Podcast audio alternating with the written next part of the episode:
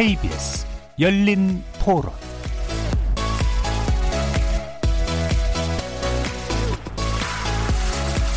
안녕하십니까. KBS 열린 토론 정준희입니다.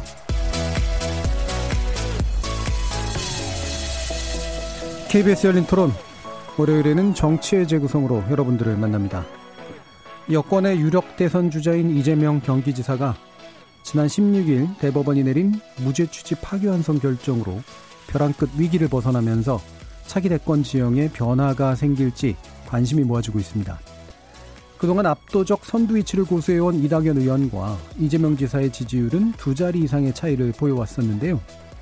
오늘 발표된 한 여론조사에 따르면 오차범위 내에서 지지율 격차가 줄어들고 있다는 점이 나타나면서 대법원 판결 이후 가파른 상승세를 보이고 있는 이재명 지사가 양강 구도까지 형성하고 있는 셈입니다.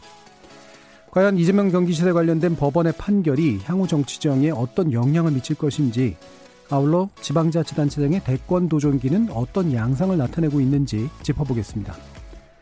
다른 한편 21대 국회에서 개헌이 현실화될지 주목됩니다. 지난 17일 재헌절 경축식 축사를 통해 박병석 국회의장이 개헌을 공식 제안했는가 하면 정세균 국무총리 또한 개헌 논의 필요성을 언급했는데요. 입법부 수장과 국무총리가 나란히 꺼내든 개헌 의제, 과연 정치권이 어떻게 받게 될지 전망해 보겠습니다. KBS 열린 토론은 여러분들이 주인공입니다. 문자로 참여하실 분은 9730으로 의견 남겨주십시오. 단문은 50원, 장문은 100원의 정보 이용료가 붙습니다. KBS 모바일 콩, 트위터 계정 KBS 오픈, 그리고 유튜브를 통해서도 무료로 참여하실 수 있습니다. 시민 논객 여러분의 날카로운 의견과 뜨거운 참여 기다리겠습니다. KBS 열린 토론 지금부터 출발합니다. 살아 있습니다. 토론이 살아 있습니다. 살아있는 토론, KBS 열린 토론.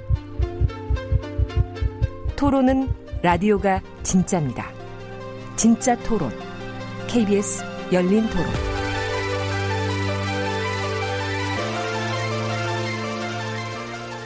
정치를 보는 새로운 시선, 정치의 재구성에서 그래봅니다. 함께할 네 분의 논객 소개해드릴 텐데요. 더불어민주당의 장경태 의원 나오셨습니다. 네, 안녕하세요. 동대문을 장경태입니다.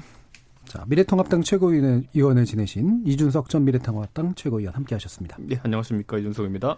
그리고 국민의당 싱크탱크인 국민미래연구원장 맡고 계시는 배재대 정현종 교수 나오셨습니다. 네, 안녕하세요. 정의당 혁신위원이시죠. 김준우 변호사 나오셨습니다. 네, 안녕하세요. 김준우입니다. 자, 일단 16일 대법원 판결, 음, 지켜보셨는지 모르겠지만, 무죄 취지 파기환송 판결이 나왔고요. 뭐, 여러 가지 변수가 이제 겹쳐져 있었겠습니다만, 일단 이와 같은 판결이 나오리라고 뭐 보셨는지, 김준우 변호사께 먼저 여쭐게요.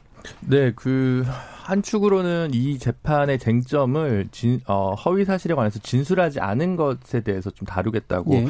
법원이 밝혔을 때 무죄 취지 쪽으로 볼 가능성이 높다라고 많은 법조인들이 본 것 같고요.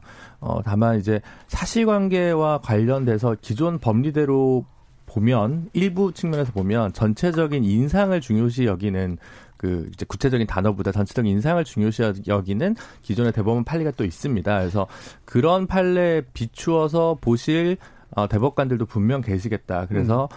전원 합의체로 갔을 때는 뭐 굉장히 새로운 법리가 나오진 않더라도 다수 의견, 소수 의견으로 갈릴 수밖에 없다라고 예. 본 거는 뭐 음. 주지의 사실이고요. 다만 음, 전반적으로 보면 이 사안을 가지고 1,300만 도민의 그 어떤 뭐라 도백 도지사를 어, 공직선거법 위반으로 이제 뭐라자면 당선 무효용을 날리기에는 좀 어려운 측면들도 있는 그런 고려들도 없지 않아 있었던 것 같다라는 생각이 들고요.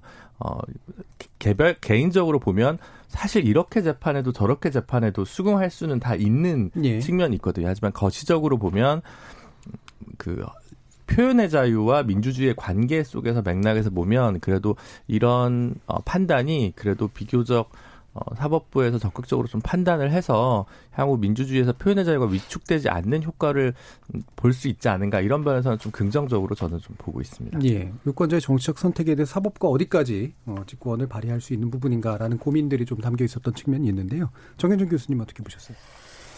글쎄 저는 조금 놀랬어요. 예. 어, 그러니까 이제 법원의 판결이 예, 많은 사, 사회적 이슈나 또는 정치적인 행위들에 대한 대법원이나 헌법재판소의 판결은 우리 사회에 논란을 일으키게 되고 또 비등비등해요 입장이라고 하는 예. 것이 그게 이제 법원 판결 과정에서 그대로 드러나는데 저는 사실은 이번에 공직선거법과 관련되는 것이잖아요. 공직선거법상 그 후보자들이 선거 운동을 하는 과정에서 허위 사실을 유포했을 때 그것이 얼마나 유권자들의 알 권리와 또 판 단의 합리적인 선택의 권을 제한할 수 있는가. 예.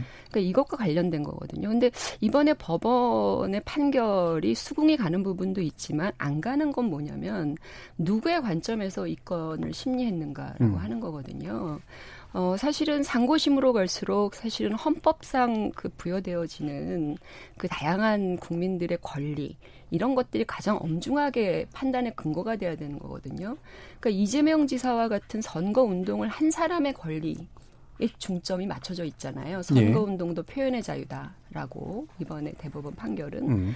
그런데 실제로 그것이 줄 수 있는 문제는 뭐냐면 그것이 거짓되고 잘못된 왜곡된 사실이었을 때 유권자들이 그 후보를 판단할 때 영향을 준다면 예. 이라고 하는 거거든요. 그랬을 때 이번에 그 대법원 판결은 이재명 지사의 포커스가 맞춰져 있었던 것이지 음. 국민 일반의 제대로 된 정보를 알 권리에 대해서는 관심이 없었구나. 예. 그래서 이 부분에 대해서 굉장히 조금 위험하다라는 음. 생각이고요. 또 하나는 뭐냐면 이번에 판결로 인해서 어, 이제 허위 사실 유포라고 하는 것에 대해서 어떠한 형태의 기소나 음. 또는 수사나 이런 것들이 이제 어려워진 것이 아니겠는가. 그러니까 결국은 대법원까지 다투어야 결과가 나오는 것이잖아요. 예. 선거는 진행이 되는 것인데 그러면 그 혼탁한 선거, 그다음에 제대로 된 정보가 흐르지 않는 그런 선거 과정들을 어떻게 이제 관리하고 또 유권자들이 투명한 선거를 기대할 것이냐. 예. 저는 이 허위 사실 유포의 범위와 정의를 굉장히 어렵게 만들었다. 그래서 이런 부분들이 향후 선거에 상당한 영향을 미칠 것이다 예. 보고 있습니다. 두 가지로 좀 정리를 해보면 제가 약간 단순화시켜서 좀 정리를 해보겠습니다. 이재명 지사의 표현의 자유를 손을 들어준 건 국민의 알 권리를 마찬가지로 반대로 알 권리를 좀 침해한 측면들이 있다. 그러니까 다시 말하면 정확한 정보를 제공받을 권리를 침해한 측면이 있다라는 구도로 얘기해 주셨고요. 어, 또 한 가지는 아주 단적으로 말하면 선거 기간 과정에서 허위 사실을 유포할 자유를 준 거 아니냐. 라고까지 얘기할 수 있다라고 보시는 부분인데 장경태 의원 어떻게 보세요?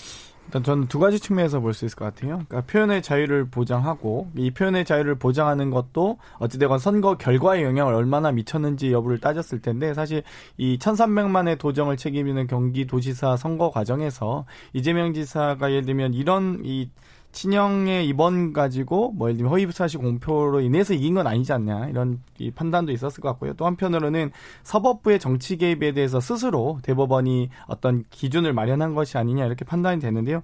이 소위 적용됐던 네 가지 혐의에 대해서도 어찌되었건 1심에서 이미 모재를 선고했었고요. 2심에서 유죄가 벌금 300만 원 나왔던 것도 이 TV 토론회에서 나왔던 발언 과정이었기 네. 때문에 이것 가지고 사실 당선 무효를 시킬 거는 아니다. 대법원이 스스로 어떤 일정한 어떠한 또이 사법 판례, 선례를 만든 것이라서 아마도 좀 예상하지 않았을까 많은 분들께서 약간의 이제 논쟁은 있습니다만 어쨌든 전 사회적 분위기가 표현의 자유를 보장하고 앞으로 이제 이 TV 토론으로 단순하게 한 번으로 끝나는 것이 아니라 지속적으로 SNS 상에서 이 검증되고 토론되는 과정이 있기 때문에 이런 부분들 사회 변화상도 반영한 결과였다고 봅니다. 예, 이준석 최고. 저는 사실 뭐 표현의 자유라는 단어는 너무 거창하고 음. 실수했다고 그냥 끝나지 않을 정도의 그냥 그 관대함이랄까 예. 그 정도가 선거 제도 하에 이제 편입되는 것이 아닌가라는 생각을 하는 게 음. 김명수 대표권의 이제 판결 요지를 들어보면은 첫 번째로 강조했던 건 정정의 가능성이에요. 음. 그러니까 TV 토론하고 그 다음에 바로 직후에 모두가 투표로 달려가는 게 아니라 예. 한 며칠 정도 시간이 있은 뒤에 정정이라든지 이런 것들이 언론에서 가능하다 이렇게 봤기 때문에 이게 결정적인 어떤 영향을 끼칠 수가 없다라고 본 것 같은데 저는 뭐 그런 측면이 어느 정도 일리가 있다 생각하고요. 이게 만약에 이번에 이재명 지사가 그 유죄로 판명됐을 경우에는 음. 어떤 문제가 있었었냐면은 TV 토론을 거의 함정 토론 같이 진행할 수 있습니다. 예. 거의 뭐 상대가 답하기 곤란한 것들, 이거 사실 상대도 이런가 저런가 긴가민가한 것들. 음. 근데 나만 어떻게 캐가지고 증거가 있는 것들. 예를 들어 제가 장경태 의원이랑 토론하는데 장경태 의원 작년 한 해 동안에 신호 위반 한 거 있어요? 잘 모르겠습니다. 저는 신호 위반한 거 어디가 사진을 들고 있단 말이죠. 예. 그럼 이런 거 가지고 예를 들어 장경태라는 국회의원의 정치 생명에 대해 가지고 예. 바로 끊어놓을 수 있는 것이냐 이런 것들은 저는 글쎄요. 그게 그 정직함과는 관계없이 이게 서로 이제 순발력 테스트가 돼서 안 되거든요. 음. 그러다 보니까 이제 김명세 법관의 그런 요지는 좀 공감을 합니다. 다만 이제 지금까지의 비슷한 사례로 인해 가지고 또 당선 무효가 되신 분들도 있어요. 네. 그러다 보니까 이, 이 양형 기준이라든지 이런 판단 기준이라는 것이 좀 정착이 되려 하면은 지금부터는 그래도 판례가 좀 어, 어느 정도 이 결에 맞는 방향으로 나와야 되지 않을까. 예. 지금까지는 이런 개인사에 대한 허위사실 유포에 대한 것은 거의 재판에 다뤄지지 않았습니다. 지금까지는 예를 들어 내가 여기다 지하철 깔겠다고 했다. 이렇게 공약을 음. 공약집에 썼는데 사실은 약속된 게 아무것도 없다. 그러면 이제 나중에 당선 무효시키고 이런 거였거든요. 네, 아니면 학력을 뭐 위조했다거나 음, 그렇죠. 뭐 이런 것들이죠. 네. 이런 어떤 개인사에 대한 것이라든지 아니면 어떤 특정 상황에 대해서 질문하는 것. 왜냐하면 이번에 이재명 지사도 강제 입원이냐라는 것에 있어가지고 예를 들어 강제 입원도 진짜 강제 입원 자체로서 불법 불법성이 있을 수도 있고 아니면 진짜 강제로 합법적으로 입원시킬 수 있는 상황도 있어요. 근데 음. 이 안에서 이 강제라는 단어가 가지는 뉘앙스 때문에 네. 답하는 사람은 후보라면은 어 강제로 했다고 왠지 좀 부정적인 뉘앙스가 나에게 드는 거 아니야? 뭐 음. 이런 생각할 수도 있고 복잡하기 때문에 이런 경우에는 저는 앞으로 TV 토론에 좀 정착할 수 있는 관례 중에 하나가 뭐냐면은 답변 거부권을 어떻게 해석할 것이냐. 예. 예를 들어 개인사에 대한 질문이나 아니면 개인의 어쨌든 이런 가치 판단에 대한 질문이 들어갔을 때 답변 거부를 할 수 있는 권리라는 것을 어떻게 봐야 될 것인가. 뭐 음. 이런 것들 앞으로 좀 이 문화가 많이 바뀔 겁니다. 왜냐하면 예. 지금 같이 이런 것들이 만약에 뭐 스피드 게임 같이 계속 나오게 되면은 김영수 대법관 언급했던 것처럼 원래 공직선거법상의 저비용 고효율의 선거운동을 하기 위한 TV 토론의 취지 자체가 흔들릴 수 있는 거거든요. 예. 예. 그래서 저는 뭐 그 부분에 있어서는 이번에 판결은 뭐 적당히 나왔다 이렇게 봅니다. 예. 이준석 최고는 역시 정치인인 것 같아요. 근데 그 유권자 입장에서 우리가 좀 그 지난 지방선거를 좀 복귀해 볼 필요가 있어요. 그러니까 예. 대법원에서 이, 이재명 지사가 당시 그 발언, 그러니까 어, 형을 강제 입원시키려는 사실이 있습니까? 라는 상대 후보에 대한 예. 아닙니다라는 답변. 그게 이제 대법원의 그 판결 판시 중에 나오는 것 중에 이건 자유로운 후보 토론 속에서 자유롭게 서로 대화, 대화가 오간 것이고 그것이 무슨 거기서 사실을 확증한다거나 이런 어떤 형식의 의미는 없었다라고 판단한 것 같아요. 예. 근데 그거는 대법원이 실제로 그 당시 선거 당시에 그 이슈가 어떤 의미를 갖고 있었는가에 대해서 좀 판단을 내려, 내리지 않은 것 같아요. 그 전에 사실은 그 강제 입원과 관련해서 인터넷이고 뭐 굉장히 시끄러웠습니다. 그, 그 이재명이라고 하는 인물을 조망하는 데 있어서 네. 이게 이재명이라는 사람이 대체로 그 문제 때문에 에, 비윤리적이고 비도덕적이고 이런 사람으로 사실은 상당히 각인되어 가는 그런 형국이었거든요. 그 중에 이 TV 토론이 있었어요. 그래서 아마 상대 후보가 그 지점을 거기서 찝은 것이고요. 그러면 이재명 지사는 소위 인터넷상에서 강하게 돌아다니는 그런 어떤 내용들에 대해서 진위 확인을 해야 될 책무를 가지고 그 토론에 왔을 거예요. 이건 그냥 아무 생각 없이 온 토론회는 아닌 거예요. 분명히 그런 질문이 있을 거라고 생각을 했고 나름 준비도 했을 거라고 생각이 돼요. 예. 그게 그 당시에 상당히 핫한 이슈였기 때문에 예. 네, 그렇다면 그 부분에 대해서는 국민들과 유권자를 위해서 제대로 된 얘기를 해야 된다라는 막중한 책임감을 갖고 왔었어야 한다라는 음. 것인데 거기서 어찌 됐건 거짓말을 한 거잖아요. 결과적으로는 적극적 거짓말이라고 해석하시는 건가요? 소극적 거짓말을 예. 했다고 법원은 보는데 예. 거짓말은 거짓말이죠. 적극성과 소극성이라는 게 어디 있겠어요. 근데 제가 입장에서 볼 때는 유권자들이 실제로 그 후보를 판단할 때 궁금해했던 거잖아요. 일정 정도 그 예. 그 당시에.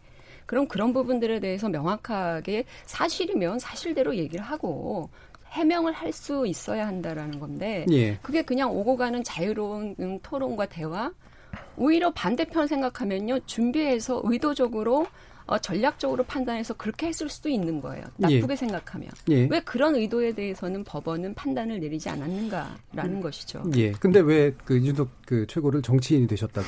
아니, 굉장히 그, 그렇죠. 피선거권자 입장에서는 선거 활동을 하는 데 있어서 표현의 자유라든지 이런 것들을 음. 위축시키는 우리의 선거법에 대한 불만족들이 있어요. 너무 과도하다라는 예. 것들. 그러니까 유권자가 아니라 정치인의 음. 마음이다. 뭐 예. 뭐 이런 얘기를 네. 약간 비꼬신 것 같은데. 예. 예. 하고 싶으면 하겠다. 예. 입법 정책적으로 정책적으로 보면 해외는 주로 이제 금권 선거거나 관권 선거인 예. 경우는 보통 당선 무효를 많이 하고 사실 이런 경우로 당선 무효를 하는 입법례는 잘 찾아보기가 좀 어려운 게 사실입니다. 그거는 그냥 공론의 장에서 예. 해결하거나 이제 그런 것들이 좀 있는 것 같고요. 물론 이제 어쨌든 우리는 법으로 채택하고 있으니까 고 어, 양형을 통해서 요것들을 좀 조율하거나 이제 적합하게 정리하는 작업이 좀 필요하겠죠. 사실 저도 예전에 이런 허위사실 공표죄 관련해서 고발 대리를 해본 적이 있는데 음. 제가 볼 때 명명백백하게 거짓이었는데 음. 불기소가 나더라고요. 그, 그 거리에서 유세를 하는데 한 50명 보고 있었고 이제 흥분해서 한 것이다 뭐 대충 이렇게 예. 판단을 한 것 같아요. 그래서 제가 그 사건을 겪으면서 아 이게 좀 여러 유형들이 굉장히 많았을 텐데 이제 그런 걸 가지고 이제 전부 허위 사실 이걸로 해서 당선 무효로 하기엔 좀 어렵게 보는 게 그동안의 사법기관의 판단이구나라고 한다면 사실 어떻게 보면 다른 쪽에서 보면 고지 문헌대로 하지 않고 정치적 판결을 한 거 아니냐는 비난 여론이 있을 수 있기 때문에 이와 관련해서 뭔가 좀 음, 입법적으로 좀 해결을 도모할 네. 필요도 있을 거다라는 생각이 들고 두 번째로는 어쨌든 이번 건 같은 경우는 뭐 생방송 중에 모두 진술도 아니고 말하자면 답변하는 과정에서 또 이제 말하지 않은 것 이것 때문에 이제 유죄가 아니다라는 좀 취지 아니겠습니까? 그래서 저는 이제 그 부분에서도 충분히 일리가 있다고 봤고 다만 제 이야기에 어떤 편향이 껴 있다면 음. 어, 저는 한 글자도 안 건드렸는데 저희 법인에 있는 한 변호사님께서 이 사건 이재명 지사 변호인 중에 네. 한 분이어서 음. 제 발언은 충분히 편향적일 수 있다는 점은 제가 고백을 하겠습니다. 아, 그러니까 이해 이해 상충 여부를 지금 네, 네. 스스로 네, 투명하게 네, 밝히셨는데 네, 사실 표현의 자유라고 해서 그냥 아무거나 다 자유는 아니고요. 그러니까 예. 예를 들면 기억이나 순발력에 의존해야 되는 TV 토론회가 이제 그렇다는 얘기지. 예를 들면 선거 공보물이라든지 음. 유세 현장에서 방금 유세 현장에서 어떤 발언일지 모르겠는데 유세 현장에서도 뭐 허위 학력이나 허위 경, 경력 혹은 허위 공약 같은 경우는 명명백백하게 강력하게 당선 무효형이 나오거든요. 음. 그렇기 때문에 이 갑자기 이렇게 딱 돌발적으로 질문해서 본인이 의, 그러니까 본인이 홍보하려고 발언을 한 게 아니라 유도 질문이거나 함정 질문의 경우에 한해서만 일정하게 이런 또 이 대법원의 판결이 있었 다 이렇게 이해하시면 될 것 같습니다. 아니, 그러니까, 이준석 측. 음. 글쎄요, 저는 이제 뭐 확실히 그러니까 우리가 선거 관리를 공정하게 해야 된다는 걸 맞고 그래가지고 제 생각에는 아까 말실수를 하는 것도 사실 충분한 정정의 기회가 있으면 후보가 스스로 정정하는 문화도 좀 만들었으면 좋겠고 음. 그리고 무엇보다도 그 양자가 지금은 서로 공정선거, 클린 선거 추진단이라고 각 선거 캠프마다 두고 맨날 하는 게 쫓아다니면서 캠코더로 상대방 찍고 이런 거 하는 거거든요. 물론 필요한 행위일 수도 있겠지만은 그런 것이 선거의 근본은 아니거든요. 김명수 대법관이 지적했던 게 그 부분이에요. 선거는 내 공약과 정책을 알리기 위해서 하는 것이지 상대방 실수를 잡아내기 위해 가지고 캠페인을 하는 게 아니거든요. 그러니까 저는 그 문화 자체는 좀 정착이 되었다. 그렇게 되었으면 좋겠다라는 생각을 하고요. 지금 얼마나 이게 당황스럽냐면은 예를 들어 각 당마다 우세 지역이라는 곳이 있잖아요. 네. 절대 우세 지역. 그런 곳들 가면요. 제가 참 민망해서 말을 못 하지만은 후보들이 공천 받으면요. 현수막만 걸어놓고 사실 아무 활동도 일부러 안 하는 경우가 있어요.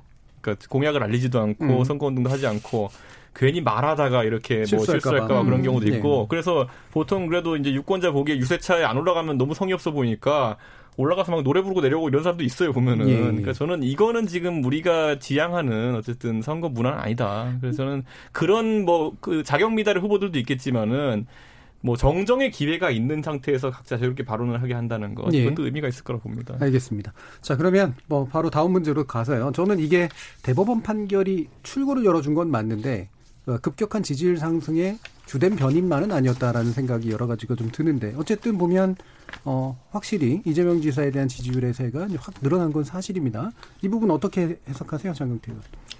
일단 뭐 사실 꼭 무죄 판 선고가 났다고 해서 지지율이 오르거나 그렇기보다는요. 어찌됐건 이제 지금 이 국민들께서 이제 점점 대선 일정이 다가오다 보니까 어, 누가 우리 차기 지도자가 됐으면 좋을지를 좀 찾고 관망하는 과정에서 이런 이 선호도가 나온 것이 아니냐 이렇게 보여지고요. 예. 이 단순하게 무죄거나 혹은 진짜 어떤 어떤 정치적 드라이브를 걸어서 이렇게 선호도 조사에서 높이 좀 상승세가 있다 이렇게 보기는 어려운 것 같습니다. 예. 만약이라도 이제 대법원에서 이제 그 어, 당선 무효형이 나오게 되면 실질적으로 대선 주자에서 떨어지는 거기 때문에 유보하고 있었던 분들은 뭐 꽤 있었을 수도 있을 것 같고요. 기타 예를 들면 박원순 시장의 이제 사망 이후로 벌어진 어떤 국면들에 대한 표현도 있었을 것 같고 변수는 아마도 여러 가지일 것 같습니다. 그래서 대법원이 반드시 이제 하나의 변수다라고만 표현할 수 없을 텐데 이 부분 이준석 측은 어떻게 해석하시나요? 저는 지금 뭐 방금 전에 저기 방송 들어오기 전에 공교롭게 음. 뭐 포털 사이트에 실검 순위 1순위 이렇게 보니까 뭐 대통령에 대해 비판적인 게 올라왔더라고요. 음. 그런데 저는 이재명 지사가 가지고 있는 지금 위치라고 함은 이재명 지사가 명시적으로 문재인 대통령을 각을 세운 적은 없습니다. 음. 하지만 지금 시점에서 어느 정도 이제 정권 후반부에 들어서면서 대체제를 찾는 어떤 대중의 심리가 있지 않는가 네. 이런 생각을 합니다. 그 대체제라는 것이 뭐 다른 의미가 아니라 정책적인 면에 이런 면에서 이재명 지사가 선이 이제 선명한 그런 그렇죠. 이야기들을 네. 많이 하기 때문에 예를 들어 문재인 정부의 부동산 정책이나 경제 정책에 실망한 사람들 하지만 왠지 미래통합당까지 넘어가긴 좀 음. 어려운 그런 분들이 보통은 그 전에 이제 보면 제3지대라 해서 바른미래당 또는 안철수 대표 이런 분들에게 관심을 가졌으나 지금 그 지대가 없기 때문에 네. 전혀 다른 색채를 가진 이재명 지사의 가치가 좀 올라가고 있는 것이 아닌가 음. 이런 생각을 하고요.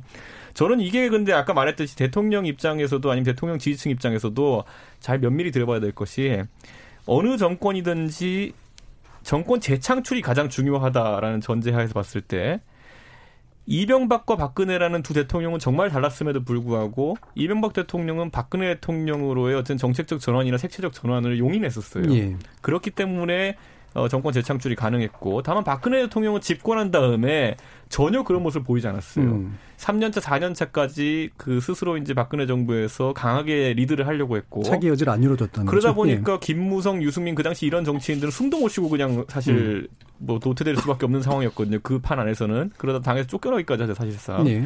그러니까 저는 이게 사실 정권 재창출이라는 것을 정권의 최우선 과제로 놓고 봤을 때 대안이 하나 그 색채가 약간 다른 형태로 존재하는 거는 굉장히 귀중한 자원입니다. 음. 그래가지고 아마 이 부분에 있어가지고 그런데 이제 과거에 이재명 지사가 대선 경선에 나오기도 하고 경기도지사 경선에서 보면은 대통령의 지지층 같은 경우에는 굉장히 이재명 지사에게 호전적으로 나오는 경우도 있었어요. 예. 그런데 앞으로는 이제 이재명 지사와 대통령 지지층의 관계가 어떻게 설정될 것이냐. 음. 이걸 얘기할 수밖에 없는 게 지난 정권 망했던 게 뭐냐면은 친박이라는 것이 완전히 대통령의 친위 부대가 돼가지고 지지층까지 그렇게 돼가지고 한 3, 4년째 지금 이제 태극기 부대화까지 돼가면서 다른 색채를 용납하지 않는 거거든요. 예. 저는 지금 이제 문재인 대통령도 이번에 그 이제 정책에 대한 평가를 받기 시작하면서 다소간의 지지율 조정이 있을 거로 보이는데 예, 그런 상황 속에서 이재명 지사의 그 존재감은 조금씩 부각될 수밖에 없다 이렇게 음, 봅니다. 안 그래도 이제 오늘 그 발언 중에 보면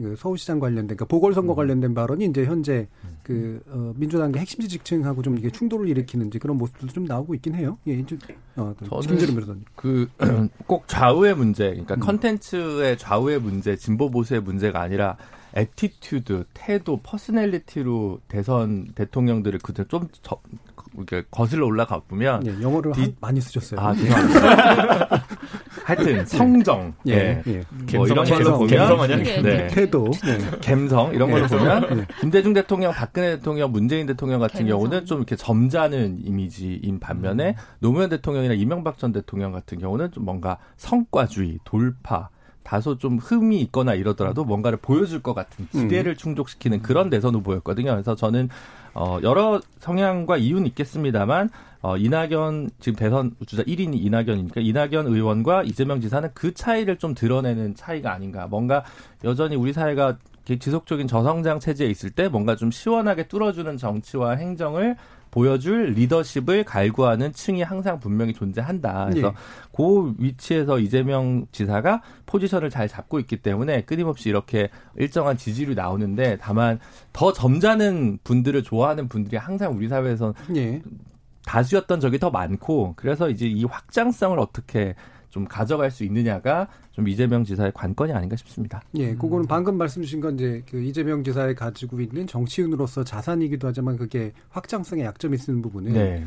민주당 지지층뿐만이 아니라 전, 전반적으로 약간 네. 적용되는 문제라는 그러니까 거죠. 오히려 대구 경북 음. 지역의 음. 뭐 젊은이들 같은 경우는 오히려 뭐 민주당을 별로 선호하지 않더라도 이재명 지사는 일은 잘해 이런 네. 이제 이야기들을 되게 많이 하더라고요. 음. 근데 이제 뭐 호남에서는 사실 이재명 지사가 사실 그렇게 또 소구력이 그렇죠. 없는 부분이 네. 있잖아요. 그러니까 꼭 이런 성정의 문제뿐만 아니라 다양한 그 이유들 때문에 확장성의 여러 가지 분석이 좀 필요하겠습니다만 친문 혹은 친문 지지층과의 관계 설정 문제라든가 여러 가지 네. 있겠지만 아직까지는 이대로는 그대로 그냥 안정적 음. 2등 후보에 그칠 수 있기 때문에 무엇으로 좀 반전의 계기를 만들 것인가라는 게 이재명 지사에게 남아있는 숙제가 아닐까 싶습니다. 예. 정현준 교수님. 저는 잘 모르겠어요. 음. 그러니까 지금 대충 뭐 그 지금 말씀하시는 내용들을 들어보면 어 뭔가 좀 새로운 음 그런 프레임을 갖고 있는 일종의 그 굉장한 경쟁력을 갖춘 분 예. 이렇게까지도 발전할 수 있다라고 보는데 저는 선거 그러니까 이게 어떤 지지율이라고 하는 것을 좀 면밀히 따져볼 필요가 있다. 예. 그러니까 지금 현실적으로 존재하는 이 지지율의 추이가 갖고는 우리가 충분히 그 얘기를 할 수가 있는데 우리가 역대 모든 그 인물들의 부침들을 그렇죠. 보면 그렇죠. 예. 이게 뜰 때는 확 뜨죠. 뭐 한 30%까지 올랐다가 뭐 완전히 뒤엎었다가 음. 뭐 이제 이런 현상들이 끊임없이 반복이 되고 결과적으로는 이 어떻게 하면 이재명 지사가 이 지금 상황을 롱런할 것인가 음. 의 부분이거든요. 이분이 그 롱런의 요소를 갖고 있는가?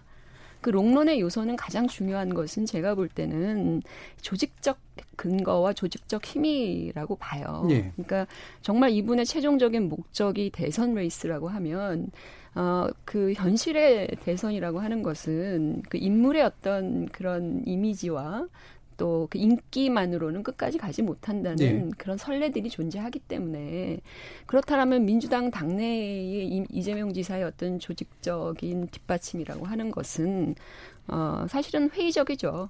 어 회의적이고 음. 그렇다면 이 바닥 민심으로 이렇게 파고 들어가는 그런 어떤 파괴력이라고 하는 네. 것은 저는 여전히 퀘스천 마크. 음. 저도 영어를 씁니다. 물음표. 물음표가 있다. 네, 음. 물음표이고요. 음. 다만 이제 그런 건 있을 것 같아요. 지금 어떻게 상황이 지금 불과 몇 달 전하고 싹 바뀌었어요. 불과 몇 달 전만 해도 야권은 너무 지리멸렬하고 예. 여권은 후보가 너무 많아서 어 경쟁 후보가 많아서 사실은 걱정을 했었는데 이게 완전히 역전이 돼 버렸어요. 네. 그래서 이낙연 음, 그 의원의 어떤 단독 드리블이 음. 실제로는 굉장히 오래되면서 여권의 지지층이 실제로는 조금 위기 의식을 좀 느끼는 것 같아요. 음. 그래서 일종의 어떤 분산 관심, 분리 관심 이런 것들을 해가면서 판을 좀 이렇게 끼우는 우리가 뭐 정치권에서 페이스메이커라 또또 영어. 음, 적절한 한국말 대체가 없네요, 그죠? 네.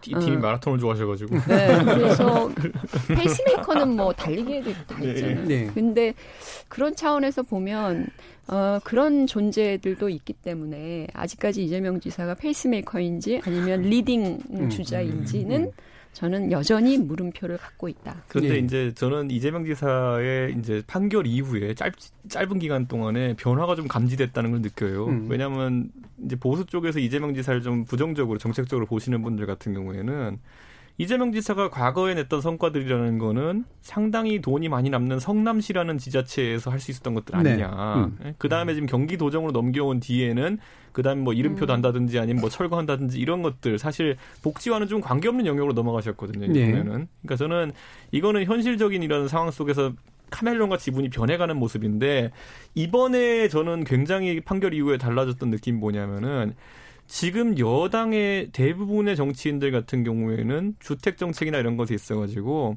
재건축 재개발 제한 해제 같은 걸 언급하기 상당히 어렵습니다. 네네. 과거에 해놓은 말들이 많아가지고요. 음. 특히 무슨 뭐 그런 거 하면 무슨 집값 올리기 뉴타운에 반대하면서 집권했던 사람들이기 음. 때문에 음. 근데 이재명 지사는 그 부분에 상당히 자유롭습니다. 그렇기 때문에 오히려 그린벨트 확대하겠다는 언급, 아, 그린벨트 해제하겠다는 언급이 초기에 나왔을 때 그거 갖고 안 된다. 재건축 재개발 용적률 풀고 이렇게 해야 된다라는 메시지를 냈다는 것만으로도 이게 이번에 방향 전환이 될 수가 있어요. 의외로 예. 이건 굉장히 보수층한테도 소구력이 있는 이야기거든요. 음. 그러다 보니까 저는 오히려 지금까지 이재명 지사가 참 복지나 이런 거에 대해서는 많은 말을 해가지고 말빚이 많은 사람처럼 되어 있어요. 예. 근데 제가 봤을 땐 정책적으로 봤을 때는 아직까지 하지 않은 말이 더 많습니다. 음. 그래서 이분이 이걸 어떻게 풀어놓을지가 저는 이제 좀 어, 주 관심사가 될 것 같습니다. 예. 그러면 요거 연관해서 한 가지 또 그 제가 장경태 의원께 여쭤볼게요. 지금 일단 어, 당대표 선거가 앞으로 좀 있고요. 물론 이재명 지사가 직접적으로 관련은 없긴 합니다만 결과적으로 이제 당권과 이제 대권이라고 하는 게 이제 수순으로 이렇게 쭉 밟아 나가게 될 거 아닙니까? 그러면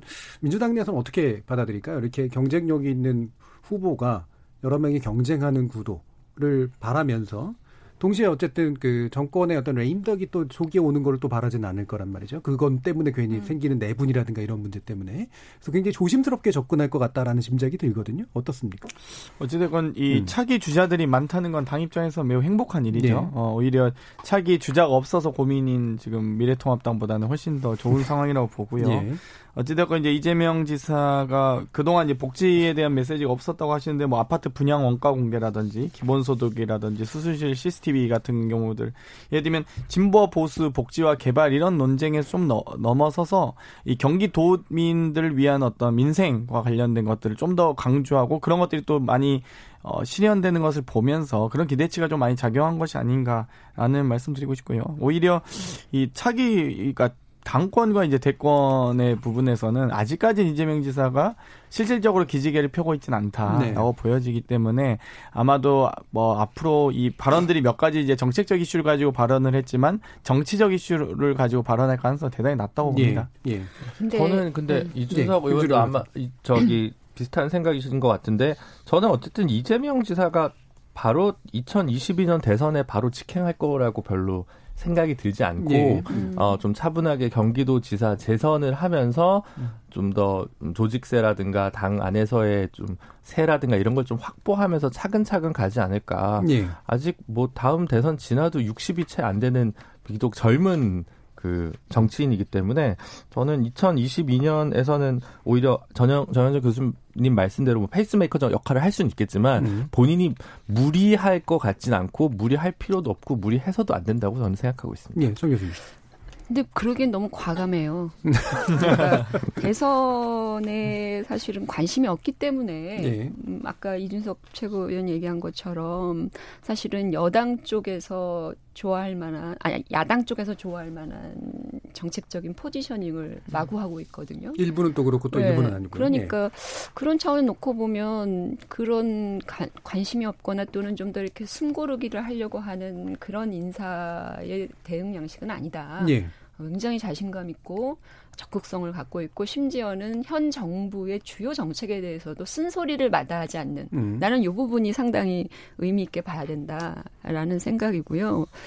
또 하나는 아까 이제 근데 저는 사실 이재명 지사를 잘 모르겠어요. 물론 그 메시지로서는 예. 뭐 많은 사람들이 이야기하는 것처럼 이재명 지사는 사이다다. 음. 이 사람은 어디 가서 아주 사이다적 발언을 하는 사람.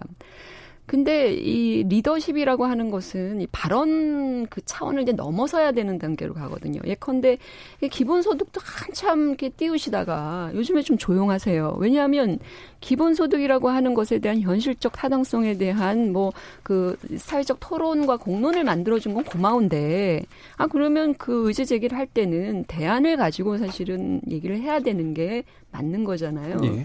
근데 이재명 지사는 이제 아젠다만 던지고 빠졌다가 이제 그 사이다적 효과만 최대한 누리는 거거든요. 음. 그래서 저는 이분의 정책적인 지향을 잘 모르겠다. 그러면 아까 말씀하신 것처럼 보수 유권자가 그 순간에는 아, 마, 맞는 말 하네. 자신들 입장에서는 그럴 수 있지만 이게 실제로 어떤 지지 기반으로까지 갈 수 있겠나. 네. 그렇다면 그 이재명이라는 사람은 건건이 case by case가 다른 사람.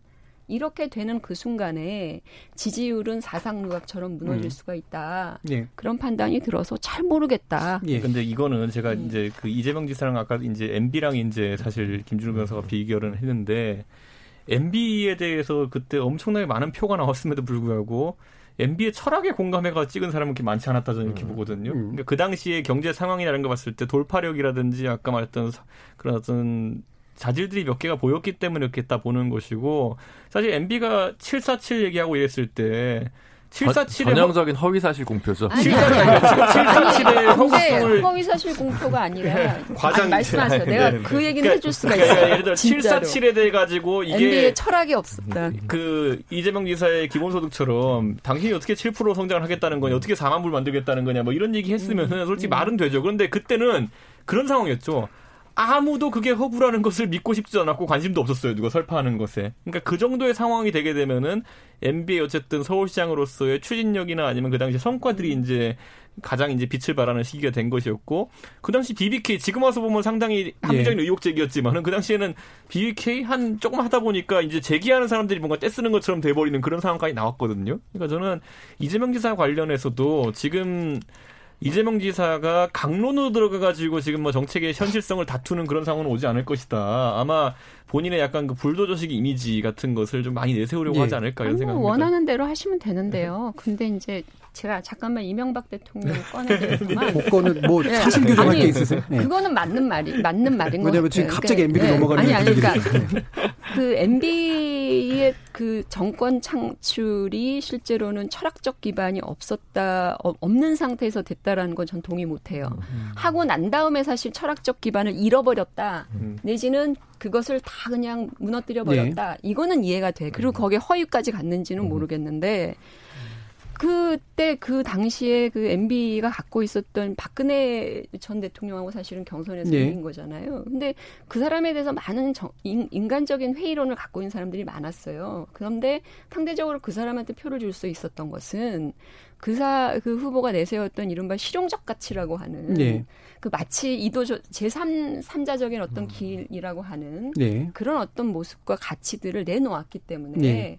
의심하다가도 아 뭔가 미래가 있지 않을까 알겠습니다. 그런 예, 예. 그런 생각을 한 것이 있었다. 예. 누군가에게는 철학이 있고 누군가에게는 또 철학이 아니기도 하고 그런 음, 네. 부분이에요. 사실 네. 실용주의라든가 이런 거는 음. 제가 바로 연결해서 다시 이제 윤석 최욱께 여쭐게요. 왜냐하면 원희룡 지사 네. 그나마라도 지금 이제 보면 나오는 분들 가운데 네, 네. 좀 다른 어떤 행보로 보여지는 분은 원희룡 지사 정도인 것 같거든요. 요즘 제일 적극적이시더라고요. 예. 음. 어떻습니까? 그렇죠. 이제 뭐 사실 근데 이제 음. 그 발언의 괴라는 것이 음. 이제 뭐 부동산이라 이런 문제에 있어서도 이제 신탁을 하자라고 음. 한다든지 이런 것들은 글쎄요 지금까지 뭐 없던 새로운 이야기들이긴 한데 음. 많은 사람들이 지금 이제 대안으로 내세우길 바라는 것은 부동산 가격을 안정시킬 방안에 대해서 이제 묻고 있는 것인데 여당도 그렇고 원희룡 지사도 그렇고 어떻게 하면 공직자가 국민을 화나지 않게 할까에 약간 좀 괴가 맞춰진 것 같아가지고 살짝 포퓰리즘적인 측면이 있죠. 저는 그래서 예. 약간 그 지금 어느 누구도 이건 제가 음. 이렇게 말씀드리는 게 어느 누구도 그 대안을 내놓지 못했기 때문에 지금 이렇게 부동산 상황이 안정이 안 되는 걸 텐데 음. 앞으로 그런 쪽에 좀 더 그 괴를 맞춰서 이제 좀 경쟁을 해야 되지 않을까 이런 생각이 음. 들고 원지사님은 당연히 지금 뭐 우리 당의 젊은 주자군 중에 한 분이시고 최근에 이제 정치적 발언이 잦아지시는데 아마 이재명 지사와 어 같이 보도되는 비율이 높겠지만은 음. 그래도 이제 제주 도정이라는 것은 아무래도 서울이랑 좀 원격지에 있다 보니까 네. 이제 적극적으로 중앙 정치 이슈에 참여하시기는 어렵지 않을까 음. 좀 이런 어, 차이는 있을 것 같습니다. 네, 코로나하고 자꾸 이제 결합돼서만 나오는 측면들도 사실 있는 것 같아요.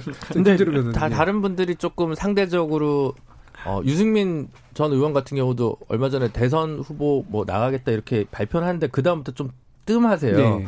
그러니까 뭐 어쨌든 보수 정당 전체 입장에서 보면 누구라도 좀 적극적으로 나서 음. 나서서 김종인, 홍준표 이후에 어떤 리더십을 창출할 세대군에 어떤 사람들이 있는지 우리는 다 아는데 그그 그 다음 어떻게 영원한 잠재력 있는 정치인이 아니라 잠재력을 현실로 보여줄 정치인, 보수의 리더로서 내세울 어떤 가치를 비전을 보여줄 사람들을 계속 보수층에서도 갈구하고 있거든요. 그래서 뭐 현재 메시지의 두께나 이런 부분은 아직 대선 주자 면모로서는 좀 부족한 부분도 있지만 원희룡 지사가 어쨌든 적극적으로 나서는 거에 대해서는 저는 음. 좋은 시그널이라고 생각합니다. 네, 정경태 의원까지 듣죠. 네. 뭐 어찌됐건 지금 야, 그러니까 야권의 대선 주자로서의 선호도가 1위가 윤석열 검찰총장이라는 네. 것은 뭐 예. 야권인지도 모르겠습니다만 어쨌든 이런 것들은 참 뼈아프게 좀 새겼으면 좋겠다 이런 생각도 들면서요. 원희룡 지사가 어찌됐건 이제 이, 이 보수 야당의 이 젊은 리더십을 좀 세우기 위해서 노력하는 점만큼은 우리 뭐 이 정치인으로 한 사람으로서 당연히 또 뭐 응원하는 예. 관점도 있습니다. 알겠습니다. 전문에 굉장히 강조점을 두셨네요. 자, 좀 청취자들도 의견 좀 보내주셨는데 한번 들어보고 가죠. 정희진 문자 캐스터. 네, 지금까지 청취자 여러분이 보내주신 문자들 소개합니다. 김정우님, 대법원 전원 합의체에서도 7대5 나온 것을 보면 찬성 측, 반대 측, 둘 다 말은 된다고 생각합니다. 8260님, 법원은 법률에 의해서 불법 여부만 판단해야 한다고 생각합니다. 토론이 자유롭든 자유롭지 않든 그게 법과 무슨 상관인가요? 재판을 생방송하는 것 자체가 이미 여론에 의해서 판단한 것으로 봅니다. 4196님, 개인사 집안사는 남에게 말 못할 고민이 있을 겁니다. 과도한 선거법은 검찰의 정치 개입을 과도하게 행사할 여지가 있습니다. 2661님, 선거 토론 문화를 바꿔야 한다고 생각합니다. 서로의 정책이나 공약을 말하고 비평하는 방향으로 바꿔야 합니다. 김지영님, 미래통합당은 이재명 지사 얘기만 나오면 신나하는 것 같아요 해주셨고요. 1967님, 민주당 지지자들의 선호하는 대선 후보가 다를 수 있습니다. 당대표 후보나 대통령 후보자, 후보들이 선의의 대결을 할 수 있도록 지지자들은 이재명 지사를 포함해서 다른 후보들의 비방을 자제해야 합니다. 최영수님, 제2의 노무현 돌풍 충분히 가능합니다. 이재명의 재발견은 확장성의 약점이 있는 게 아니라 앞으로 더욱 주목을 받을 거라고 봅니다. 일은 확실하게 잘하잖아요. 라고 보내주셨네요. 네, KBS 열린 토론. 이 시간은 영상으로도 생중계하고 있습니다. 유튜브에 들어가셔서 KBS 일라디오 또는 KBS 열린 토론을 검색하시면 지금 바로 토론하는 모습 보실 수 있습니다. 방송을 듣고 계신 여러분이 시민 노객입니다. 계속해서 청취자 여러분들의 날카로운 시선과 의견 보내주세요. 지금까지 문자캐스터 정희진이었습니다. 토론이 세상을 바꿀 수는 없습니다. 하지만 토론 없이 바꿀 수 있는 세상은 어디에도 없습니다.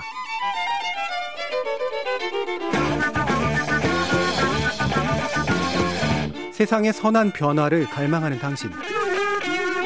정답이 아니라 질문의 힘을 믿는 당신. 우리 KBS 열린 토론에서 만납시다.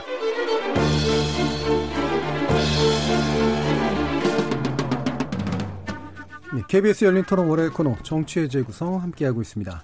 김준우 변호사, 정현정 배재대 교수, 이준석 전 미래통합당 최고위원, 장경태 더불어민주당 이렇게 네 분과 함께하고 있는데요.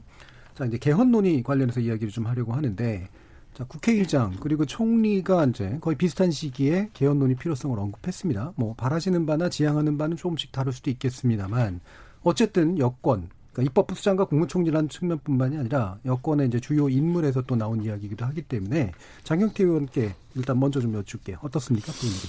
어, 2015, 17년 5월 대선을 기억하시는 국민들께서 많으실 겁니다. 다섯, 주요 정당 다섯 정당의 후보 모두가 다 2018년 어, 6월 지방선거에서 개헌을 발의하시겠다라고 했죠. 뭐, 뭐, 그 당시 자유한국당의 홍준표 후보, 유승민 후보, 뭐 안철수 후보, 심상정 후보에 예. 이르기까지 모두 다 하셨고요. 하지만 2018년 3월에 대통령께서 개헌안을 발의하셨지만 그럼에도 불구하고 전혀 논의가 되지 않고 본회의에서 이제 좌초가 되는데 이게 사실 논의가 안 됐다고 자꾸 이제 이 야당에서는 주장을 하지만 이미 2016년 12월부터 20대 국회 초반에 이미 정개특위에서 논의를 계속 해왔습니다. 물론 합의되는 것들은 네. 매우 좀 부족했습니다만 어찌되었건 이 집권한 세력에 의해서 개헌안이 발의됐고 그 이후에 좀 개헌안에 대한 토론과 토의 과정이 있었으면 좋았겠지만 너무 이 전혀 진행이 안 되다 보니까 과연 이 대선 후보들께서 국민들 앞에 개헌을 어, 발의하시겠다라고 했으면 당연한 발의를 하려면 당연히 토론이 있어야겠죠. 근데 토론조차 참여하지 않는 모습을 보면서 많은 국민들께서 실망하셨을 거라고 보고요. 21대 이제 국회가 들어오면서 어찌되건 코로나 경제 위기를 극복하고 촛불 개혁의 완성 혹은 촛불 개혁 이후에 치러진 첫 총선이라는 점에서는 국민들께서 많은 기대가 있으시다고 봅니다. 그러면 우리 정치권이 여야할 것 없이 과연 이 새로운 이제 이 소위 87년 체제가 이제 뭐 30년이 넘었다라고 하면서 진지한 이 대한민국 미래상에 대한 고민이 있었으면 좋겠다. 뭐 여러 음. 가지 지금 아마 통치 구조부터 뭐 지방자치 여러 가지 분야에 이르기까지 그 부분에 대해서 이제는 좀 토론을 시작했으면 좋겠다라는 운을 국회의장과 아마 국무총리가 띄우신 게 아닌가 생각하고요. 앞으로 뭐 아마 이제 대선은 2년, 국회는 4년 남았습니다. 이 과정에서 저는 좀 진지한 논의가 이제 있었으면 좋겠습니다. 예. 그럼 제가 추가로만 잠깐 여쭐게. 어, 가능성에 대해서 상당히 힘을 실으면서 얘기하는 느낌이세요? 아니면 뛰어본다라는 느낌이세요? 저는 가능성이라고 생각하진 않아요. 사실 진지한 음. 토론이 있으리라고 믿고요. 예. 그러니까 어찌되었건 개헌을 발의할 수 있는 국회와 정부의 주요 어, 그 역할을 하시는 분들 두 분 모두가 다 지금 발언하신 상황이고, 예. 어, 또 실제로 대통령께서 발의하셨던 적도 있기 때문에, 저는 아마 21대 국회가 아마 이 개헌에 대해서 진지한 논의를 할 거라고 저는 음. 예상하고 있습니다. 일단 논의의 판은 버리자라고 하는 정도의 의지는 있다라고 좀 얘기하시는 것 같은데 정현준 교수님 어떻게 보고 계세요? 뭐 대자뷰죠. 뭐. 예. 그 어떤 정치권이든 늘 언제나 비슷한 아이템으로 음. 그 개헌 논의를 시작하고 또 이렇게 하거든요. 그래서 사실은 그 개헌 논의, 그러니까 정치권이 바라는 개헌 논의의 핵심적인 원 포인트는 음. 권력 구조를 바꾸자. 예. 뭐 대통령 중임제 문제라든지 뭐 내각 책임제. 거기에 다 초점이 맞춰져요. 그런데 이제 논의만 하다가 사실은 뭐 이번 정권에 들어서만 그 개헌 논의를 한 건 아니에요. 음. 그러니까 뭐 어, 박근혜 또 이명박 정부에서도 다 개헌 논의가 있었고 그 정치권에서 요구하는 개헌 논의 주제는 너무 똑같았다. 예. 근데 이제 우리가 뭐 안철수 국민의당 안철수 대표는 사실은 이번에 21대 국회에서 개헌 논의를 해야 한다면 음. 이런 정치권에서 항상 권력 구조에만 국한된 음. 그런 개헌 논의 틀을 좀 벗자라는 제안을 사실 했어요. 이번 예. 총선 전에. 그래서 기본적으로는 국민의 어떤 그 권리, 특히 이제 우리가 권력이 사유화되는 게 문제였잖아요. 촛불 정국이라든지 네. 박근혜 정권을 거치면서 이렇게 정치 권력이 사유화됐을 때 사실은 통제 장치가 우리가 헌법에 가장 명, 명확하게 정의되어 있느냐. 음. 그걸 어떻게 통제할 것이고 그런 것들을 갖고 있지 않아요. 예컨대 뭐 국민 소환제라든지 예. 국민 발안제라든지 국민들의 권리를 강화시키고 음. 이렇게 권력이 사유화되는 이런 부분들을 견제할 수 있는 국민의 힘 이런 것들을 헌법적으로 강하게 보장해주는 이런 부분들에 대해서는 정치권이 한 번도 얘기를 안 하는 거예요. 예. 개헌 주제로. 그러니까 이 부분에 대해서 이제 안철수 대표는 얘기를 한 바가 있고요. 어, 그렇다면 우리 이제는 그 정치권이 개헌 논의 하자 하자 이지 말고 개헌 논의의 주제를 바꿔라 방향을 음, 음. 무엇을 목적으로 할 것이냐 그 목적에 대한 반성과 변화가 저는 있어야 된다고 봅니다. 예. 방금 말씀하신 게 이제 권력 구조의 변동 방식으로 풀 수도 있는 거고 말씀처럼 이제 국민에게 더 적극적인 권리를 부여하는 방식으로도 풀 수도 있을 텐데 저 말씀이 나왔으니까 저는 정 교수님의 기본 음. 입장에 음. 100% 동의하는데 예. 팩트가 조금 음. 다른 것 같아요. 음. 왜냐하면 오히려 대통령 개헌안이 권력 구조를 하나도 안 다뤄서 지난번에 네, 음. 자유한국당에서 받을 이유가 없었던 거예요. 음. 자유한국당의 고민은 그거였으니까. 문재인 대통령 재임하시고 나서 그렇게 됐죠. 네, 네 그리고 후보 어, 이번 총선 전후로 해서 민주당이랑 그리고 그 미래통합당에서는 김무성 의원이 발벗고 나서서 원 포인트로 헌법 발안제 직접 국민들이 헌법을 제안할 수 음. 있는 개헌안을 냈는데 이제 표결을 하지 못하고 이제 음. 그냥 끝났습니다. 그래서 조금 그런 말하자면 어, 시민사회나 학계에서는 권력 구조에 상대적으로 관심이 없는 분들이 생각하는 개헌안은 사실은 20대 국회에서 어느 정도 논의 테이블에 올라왔는데 음. 저도 그 시민단체 활동하면서 이 논의 굉장히 많이 하고 예. 토론회도 엄청 많이 다녔는데 결국 권력 구조 개편에 대한 상이 서로 나오지 않으면 안 되죠. 어, 예, 안 음, 움직이더라고요. 국회의원들이. 네, 그래서 국민들은 문제. 이제 뭐 상관없는데 이런 문제가 좀 있더라고요. 박병석 국회의장 같은 경우는 물론 이제 역대 최근 십몇 년간 모든 국회의장 분들의 꿈은 개헌을 이룬 국회의장이 되겠다라는 예. 7공화국의 첫 음. 6공화국의 마지막 국회의장이자 7공화국의 첫 국회의장이 되는 게 꿈이십니다. 근데 이제 그건 잘 안 됐지만 박병석 의장 본인도 개헌특위 그다음에 그때 정개특위랑 개헌특위를 합쳐서 헌정특위가 중간에 네. 있었는데 헌정특위 위원으로 쭉 활동을 하셔서 평소에 헌법 개정에 대해서 진정성을 갖고 활동해 오신 분은 맞아요. 그럼 재헌절이고 본인이 이제 첫 국회의장으로서 재헌절 발언을 할 때 이런 발언을 하는 건 또 어떻게 보면 관례적인 음. 어, 의사일 수도 있다고 생각합니다. 하지만 2021년이 사실 제가 볼 때도 개헌을 할 수 있는 정말 마지막 시기인 건 맞기 때문에 물론 지금 코로나 전국에서 어떤 분들은 지금 개헌 논의할 때냐 예. 이렇게 네. 생각하실 분들도 있겠지만 전반적인 그 선거의 어떤 턴들이나 이런 것들을 그 서, 선거가 있는 주기를 생각하면 2021년이 어, 헌법 관련해서 개정을 추진할 수 있는 적기고 근데 지금 야당과 여당이 뭐 개원은 하기로 했습니다만 너무 대립각이 좀 예. 세서 안 그러면 사실 저는 올해 하반기부터 국회 개헌특위가 새로 좀 만들어져야 된다고 보는 입장이어서 음.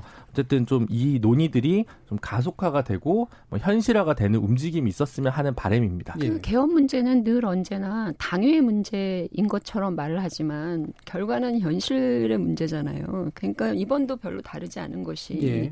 국회의원들이 권력 구조 외에는 관심이 없는데 어떻게 그 헌정특위나 헌, 법 개정 특위를 만들어서 논의와 의견이 수렴이 되겠나? 그 방법론의 문제가 있는 거잖아요. 그러니까 형식적인 차원에서 넘어갈 것을 굳이 할 필요가 있냐? 예. 지금의 현실은 도대체 저도 무엇이냐? 약간 팩트 좀 문재인 예, 정부가 2018년 당시 개헌안에 권력 구조에 대한 논의가 없었다고 하시지만 오히려 미래통합당 그 당시 이제 야당이 책임 총리제를 주장했고요. 저희는 4년 중임제를 주장하면서 예. 소위 4년 연임 제도와 어, 국무총리 권한을 강화하는 쪽으로 권력 구조에 대한 논의가 있었고요. 사실 그뿐만 아니라 뭐 기본권, 지방자치나 분권에 대한 부분, 환경, 노동, 그또 사회 안전망에 이르기까지 다양한 개헌안에 대한 이 뭐 최소 주요 아홉 가지 정도의 개헌안 그 개정안들이 있었습니다.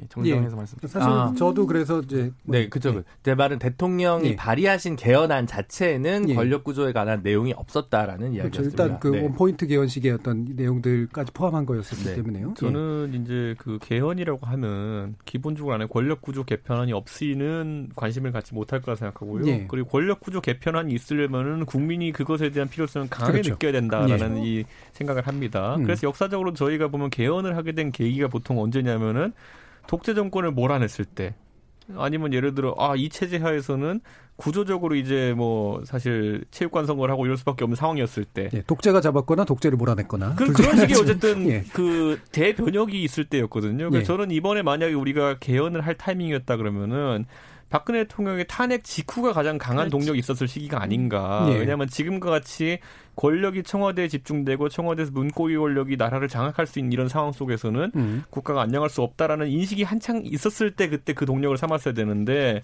저는 그 당시 치러진 대선 이후에 결국 문재인 정부가 그 동력을 가지고 사실 권력을 내려놓는 방향으로서 개헌을 진행했다면 굉장히 호평을 받았을 것 같아요. 근데 그 당시에는 그 권력을 매우 강하게 활용해가지고 적폐청산이라는 걸 했죠, 실질적으로. 그 시기 때는 오히려 강한 권력이 필요하죠. 적폐청산을 네. 하기 위해서는.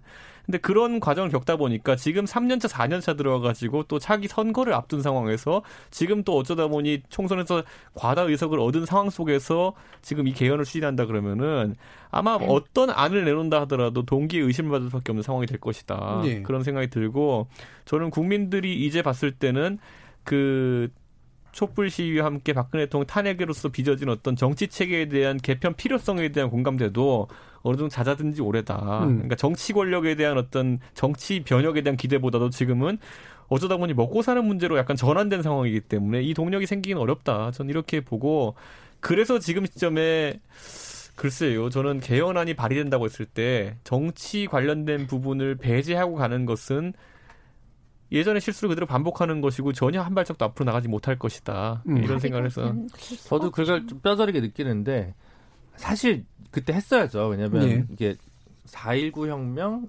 2공화국, 음. 87년 6월 항쟁 6공화국, 음. 2016, 17 촛불 7공화국 이게 딱 객관식 문제 내기도 좋지 않습니까?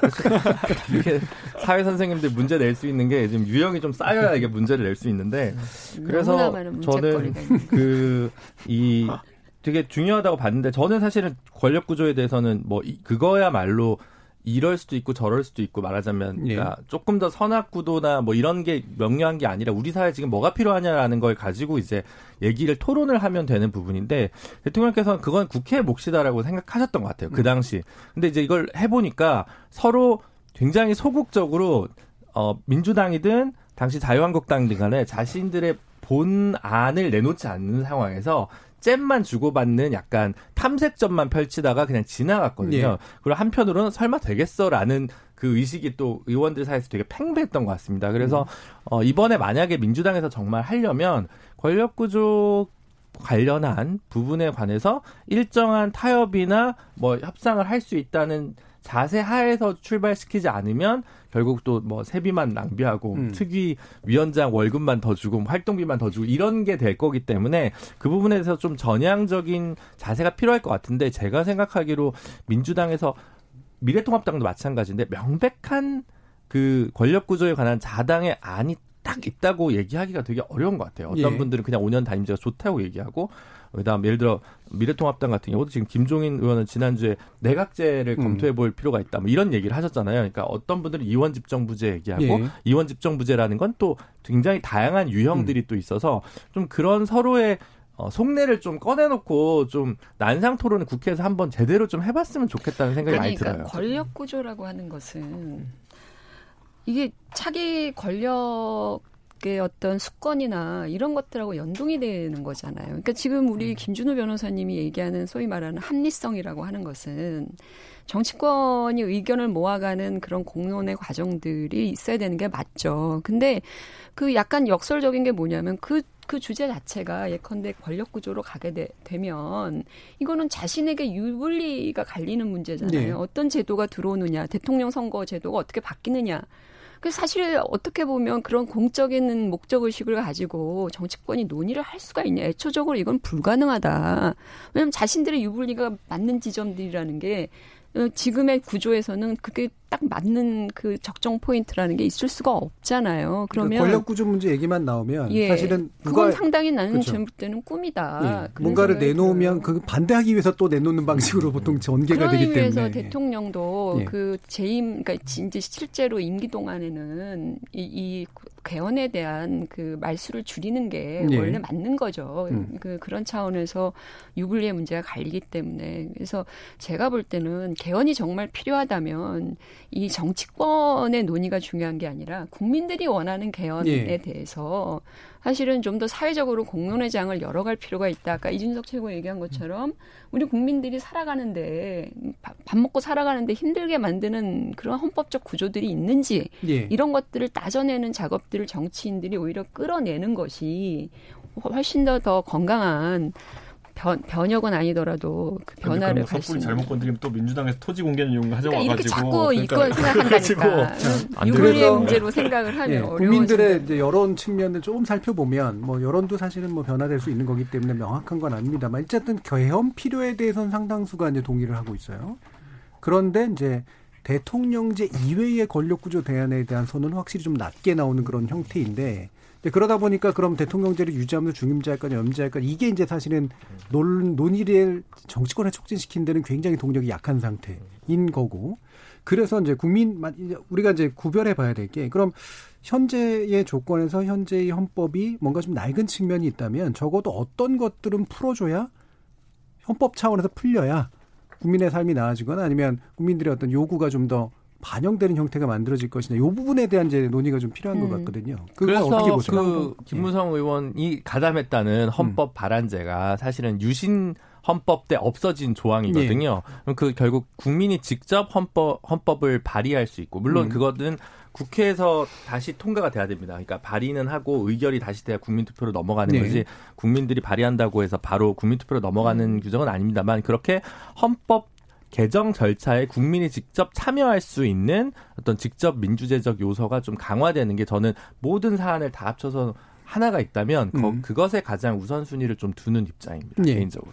저는 사실 이제는 지방 분권이라는 것에 예. 대해 가지고 굉장히 뭐 명시적인 조, 조항들이 필요하다 음. 이렇게 보는 것이 사실 지금 우리나라에서 대통령이 정책 실패를 하면은 전국이 실패하는 구조입니다. 음. 왜냐하면 대부분의 권력이 대통령에 집중되어 있기 때문에 하지만 지방 권력에게 상당 부분의 권한이 이양돼 있으면은 지방 그 지도자의 어떤 능력에 따라 가지고 서로 경쟁이 가능한 상태가 됐거든요. 예. 물론 서로 간에 이제 약간 경제적 사정이 다르기 때문에 그걸 보정하기 위한 중앙 정부의 조치도 필요하겠지만은 예를 들어 미국의 주별로 이제 상황을 보면은 아니면 일본에서도 현별로 상황을 보면은 최저임금 문제라든지 아니면 또 세율 문제 같은 경우는 지방의 특색에 맞춰 가야 된다는 것이 지금 이제 우리도 경험하고 있는 좀 어려운 네. 부분이잖아요. 왜냐하면 생활 비용이나 수준이 다 다르다 보니까 예를 들어 산업 같은 경우도 우리가 막말로 그냥 뭐 도로 깔아주고 해서 지원하는 것보다는 미국의 뉴햄프셔주 이런 데 같은 데는 소비세를 0%로 만들어 버려요. 음. 우리 동네 와 소비해라 이런 것 때문에 옆에 이제 보스턴이라는 데 와서 소비하라고 이렇게 하는 건데 우리나라도 강원도나 충청도 같은 경우는 예를 들어 도로교통이 좋은 곳이 있다고 한다면은 소비 도시로 좀 발달시킬 수도 있는 네. 거고 뭐 여러 가지 방법들이 가능하거든요. 저는 그런 측면에서 중앙 정부 아까 제가 얘기한 키워드가 뭐냐면은 중앙 정부가 힘이 있을 때 그것이 정치 권력이든 아니면 지방 정부와의 권력 분담이든 간에 무엇이든지 내려놓을 의향이 있는 방향으로 접근해 가지고 음. 이것을 개헌을 추진하려고 하면은 저는 어려운 개헌이지만 그래도 조금 더 오해를 안 사고 순탄하게 진행될 수 있다. 그래서 예. 저는 문재인 대통령께서 평소에 중앙 정부의 권력 이양, 지방 정부의 권력 이양에 대해서 누차 언급하신 바가 예. 있으니까 저는 그런 정도는 한번 방향성을 세워 보셔도 되지 않을까. 음. 예를 들어 그런 부분은 저는 충분히 했을 때 많은 야당을 포함한 많은 사람들의 공감을 받을 수 있는 부분이다 이렇게 음, 봅니다. 뭔가 어떤 식으로든 권력을 내려놓는 음. 방식 그게 필요한데 그게 굳이 뭐 내각제니 뭐니가 아니라고 하더라도 네. 자치분권형 개헌이라든가 이런 거 뭐 사실 굉장히 많은 분들이 관심 가지는 영역이긴 하잖아요. 그렇죠. 그러니까 예. 저는 이제 이준석 최고가 지방분권에 관심을 갖고 또 동의한다는 점이 대단히 고무적인데요. 예. 어쨌든 보수 야당은 대부분 다 선택과 집중을 내가 강조했거든요. 평소에 보면 몰라요. 그래서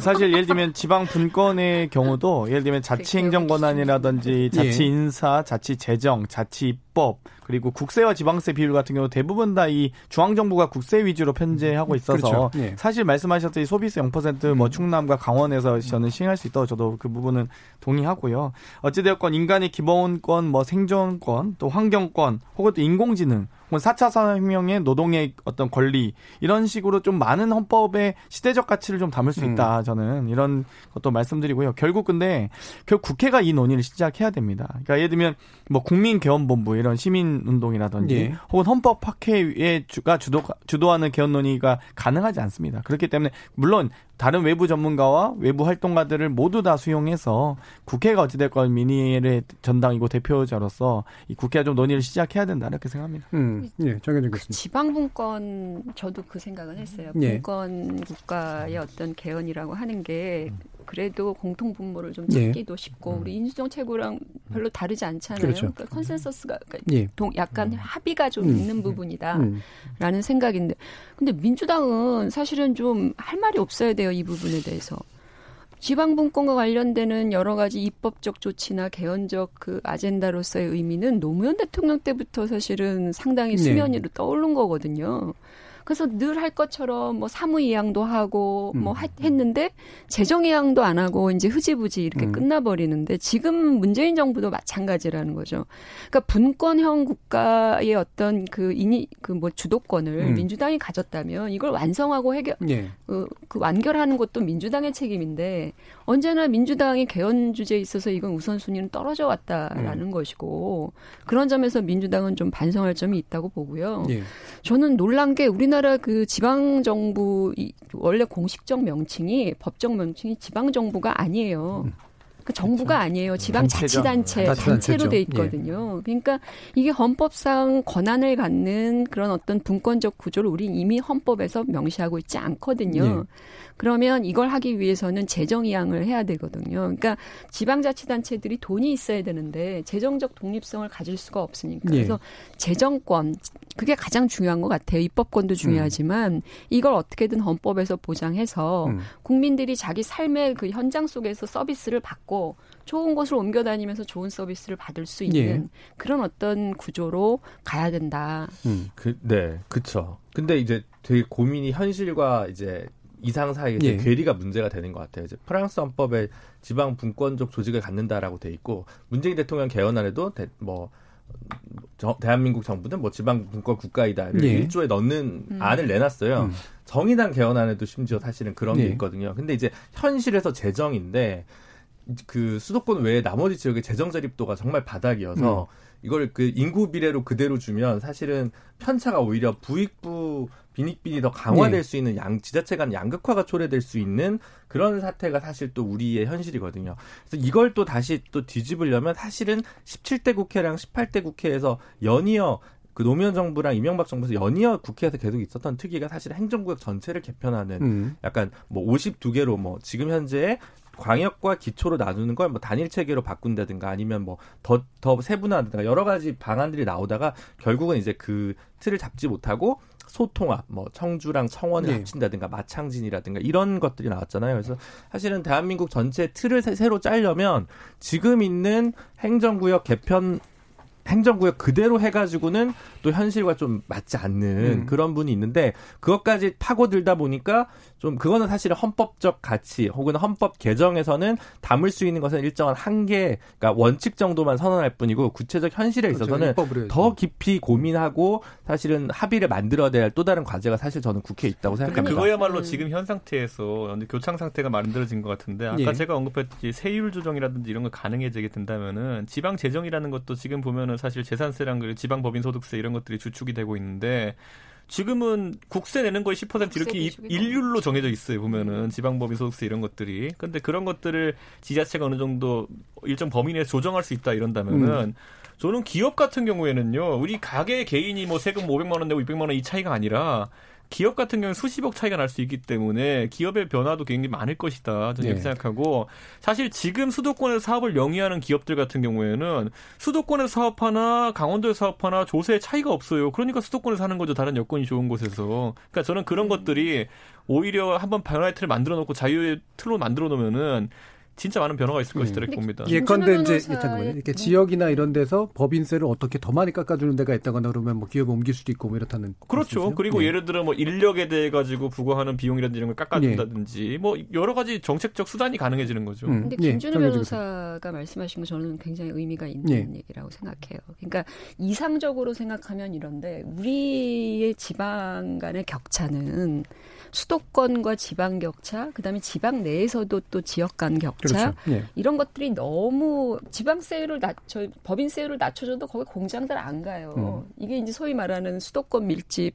이런 문화적 조건들이 형성돼 예. 있는 나라기 때문에 그러면 그게 이제 완전히 불가능한 거냐 그런 식의 그 재정 확보를 위해서 그거는 이제 우리가 이제 교부금 제도라는 것도 있고 미국의 연방제를 우리가 벤치마킹 할 수도 네. 있어요. 완벽하게 연방제로 갈 수는 없지만 미국의 연방도 그런 거잖아요. 못 사는 주에다가는 정책적인 그런 어 정책적으로 연방이 가려고 하는 방향을 따라와 주면 재정 지원을 해 줘요.